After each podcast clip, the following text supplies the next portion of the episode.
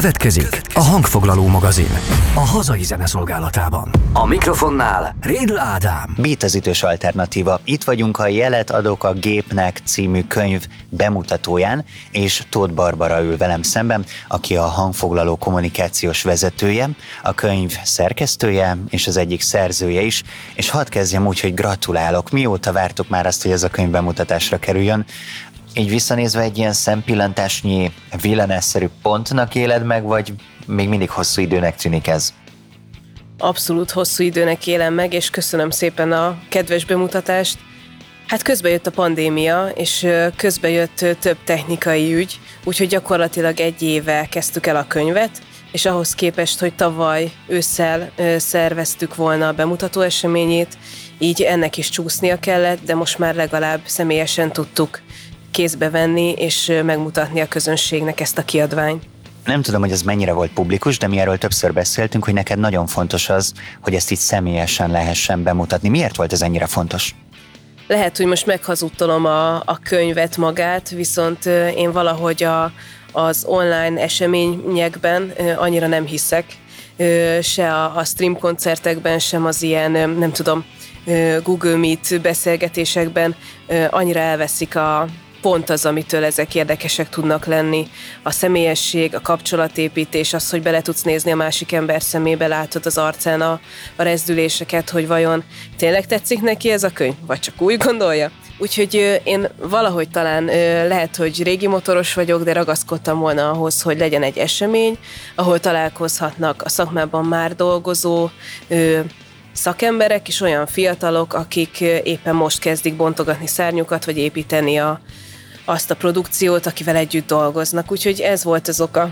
Nagyon érdekes, hogy azt mondod, hogy lehet, hogy rácáfolsz a könyvre, közben meg szerintem nem. Így olvastatja magát, én már beleolvastam, és nekem az jön le, hogy tulajdonképpen azt szeretnéd valahogyan megőrizni a digitális korban, hogy mégis személyes maradjon a zene, és legyen fölötte kontrollja az előadónak.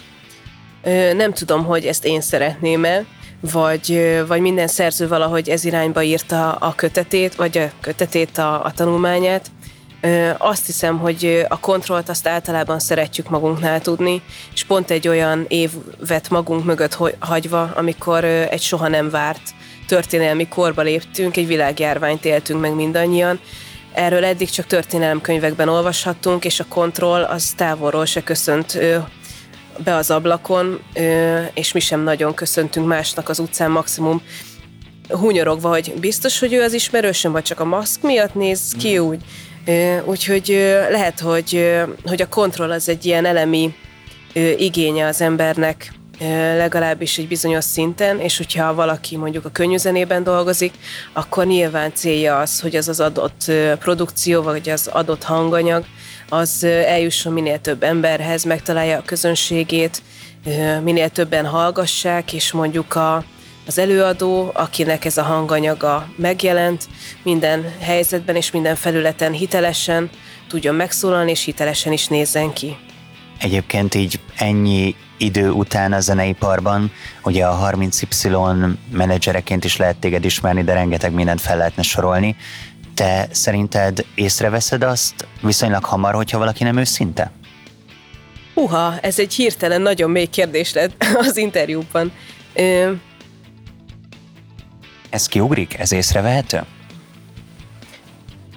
Azt hiszem, hogy hogy a hitelesség és az őszintesség az lehet, hogy picit talán más.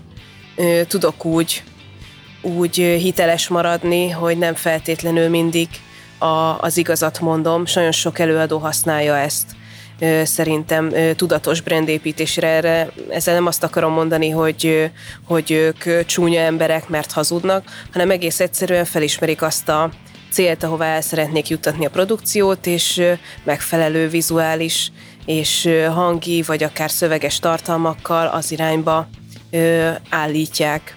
Ö, az őszintességet én nem tudom, hogy, ö, hogy könnyen ismerem-e fel, nem tartom magam azért akkora emberismerőnek ö, sajnos, viszont a hitelességhez talán van szemem. Ö, többféle és több méretű produkcióval dolgozom, ö, és ezeknél a közös munkáknál mindig az a legfontosabb számomra, hogy elhiggyem azt, amit az előadó állít, és alapvetően legyen állítása.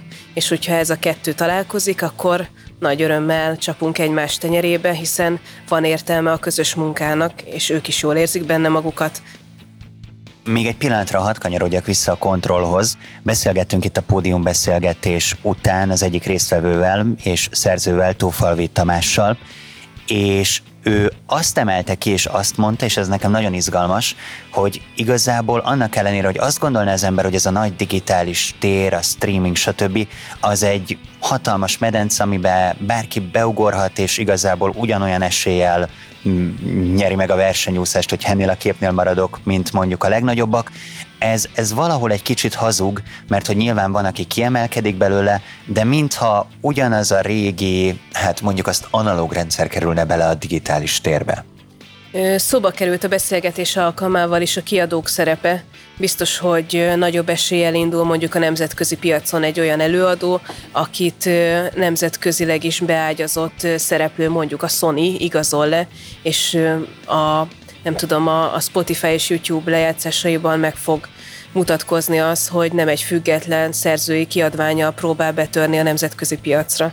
Úgyhogy vannak olyan mintázatok, amik, amik szerintem is át ültetődtek erre a furcsa mai világra, amivel még mindannyian csak ismerkedünk. Ugyanúgy a beszélgetésben felmerült példa például a Twitch, vagy a TikTok világa.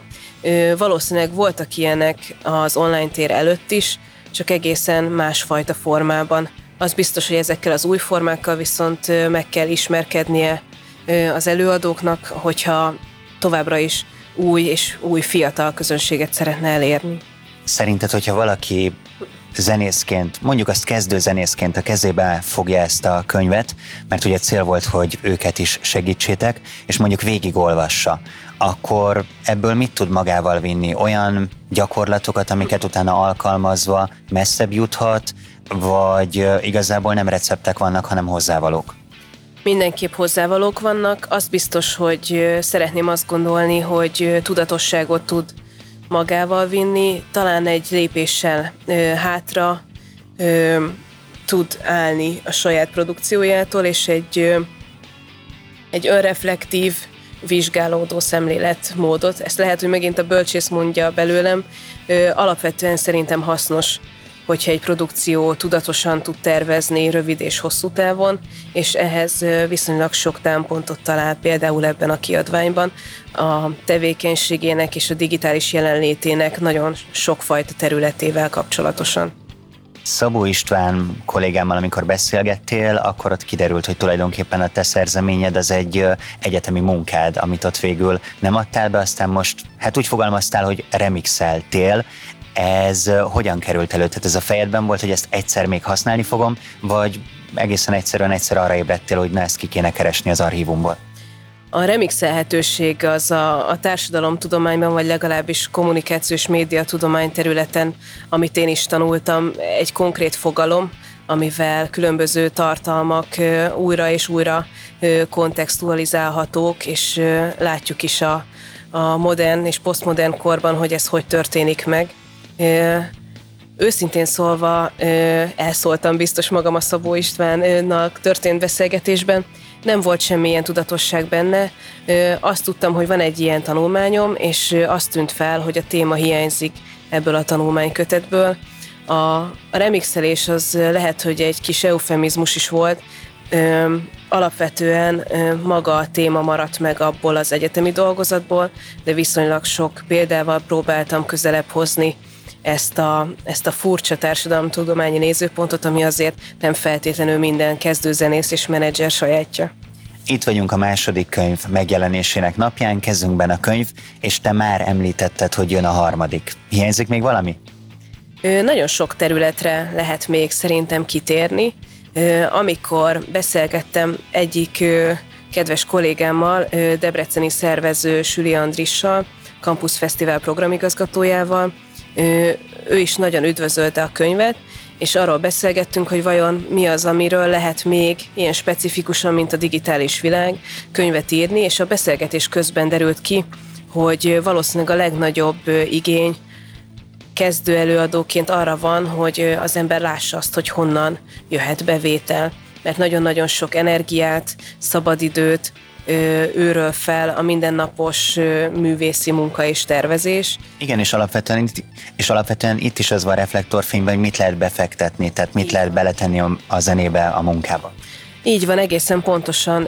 És aztán egy idő után az ember valószínűleg elkezd azért gondolkozni azon, hogy na jó, de vajon mikor kezdek el belőle profitálni, akár emberileg, akár művészileg, akár anyagilag, és nem, nem egy nem egy ördögtől való gondolat az, hogy, hogy művészként az ember pénzt keres, bár azért néha azt gondoljuk, hogy hát a művészek azok azok megélnek valahogy egy, egy padláson száraz kenyeret eszegetve, de nem kéne, hogy így legyen. Hát itt is megkérdezte valaki a kérdéseknél, hogy és hol a lé? Pontosan, és a lé egyébként ott van nagyon sok helyen, és ugyanígy, akár azt is mondhatjuk, hogy sehol. Viszont, hogyha az ember felismeri ezeket a lehetőségeket, és egy fokkal újra tudatos szót mondom, tudatosan tekint rájuk, akkor el lehet kezdeni tervezni, el lehet kezdeni számolgatni, és meg lehet nézni azt, hogy az adott produkcióhoz például mi illik jobban egy közösségi finanszírozással létrejött kampány, vagy az élő koncertezésből származó bevétel, vagy esetleg jogdíjakra szeretne inkább nagy hangsúlyt fektetni, és egyébként, hogyha már jogdíjak, vajon lejelentette a műveit az Artisiusnál. Hmm, tehát gyakorlatilag a praktikus dolgokról lenne szó, és ez nagyon megütötte a fülemet, amikor kintről a színpadról erről beszéltél. Valami olyasmit mondtál, hogy tervezel egy munkafüzetet, és ez nekem nagyon gyakorlatiasan hangzik, és klassz tényleg az, hogy tervben van, hogy élő példákon keresztül prezentálod a dolgokat. Igen, a munkafüzet talán kicsit kisiskolás kifejezés, de ténylegesen az a terv, hogy szülessen egy új tanulmánykötet a bevételszerzés lehetőségeiről, és emellett ne csak szövegek legyenek, amiket jól el lehet olvasni, és aztán okulni belőle, hanem legyenek olyan alapok, Bianco szerződések, Artisius műsorközlők, Rider minták, pitch request ö, ö, alapok, amiket aztán ténylegesen a gyakorlatban tud használni a, az előadó. De addig is, amíg ezen dolgozol, itt van a jelet adok a gépnek, mindenkinek ajánlom szíves figyelmébe, online világba kerülő dalok reprezentációjáról rengeteg mindent meg lehet tudni, a streaming felületről, a disztribúcióról, a tartalomfogyasztóknak mutatott profilról, Őszintén, te tudsz ennek most örülni, hátra tudsz dőlni, vagy már a következőjára az agyad, és, és azon gondolkozol, hogy mikor ülhetsz le a gép mögé, és kezdhetsz újabb munkába? Dehogy gondolkozom ezen, épp most nyílt ki a világ, csak örülni tudok, és várni azt, hogy mikor mehetek végre újra koncertre, egyrészt dolgozni, másrészt pedig zenét hallgatni. Úgyhogy biztos, hogy elkezdődik pár héten belül a munka, de de nem vagyunk rágörcsölve, hogy mindenképp évente kijöjjön egy új kiadvány.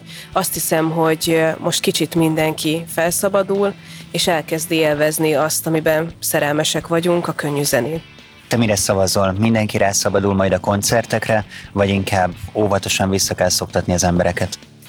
Nem nagyon szeretek latolgatni. Én remélem, hogy lesz közönség, én remélem, hogy minél többen döntenek amellett, hogy beoltassák magukat, nem csak azért, mert így aztán eljöhetnek koncertekre, hanem talán egy idő után visszatérhet az életünk a normális kerékvágásba, azzal a reflektivitással, amit ez az egy-másfél év tanított nekünk, azaz, hogy a személyesség nem lecserélhető, és azzal együtt, hogy a kultúra pedig nem helyettesíthető feltétlenül online élményekkel, még hogyha a könyv mást is mond.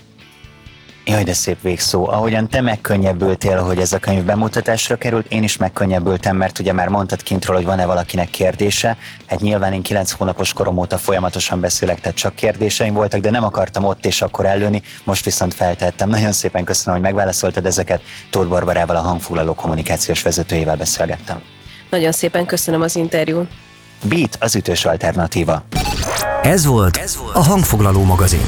A hazai zene szolgálatában. Köszönjük, hogy velünk Köszönjük, vagy. hogy velünk vagy. Beatcast. Ez a podcast a Beat saját gyártású sorozata. Beat. Beat. Az ütős alternatíva.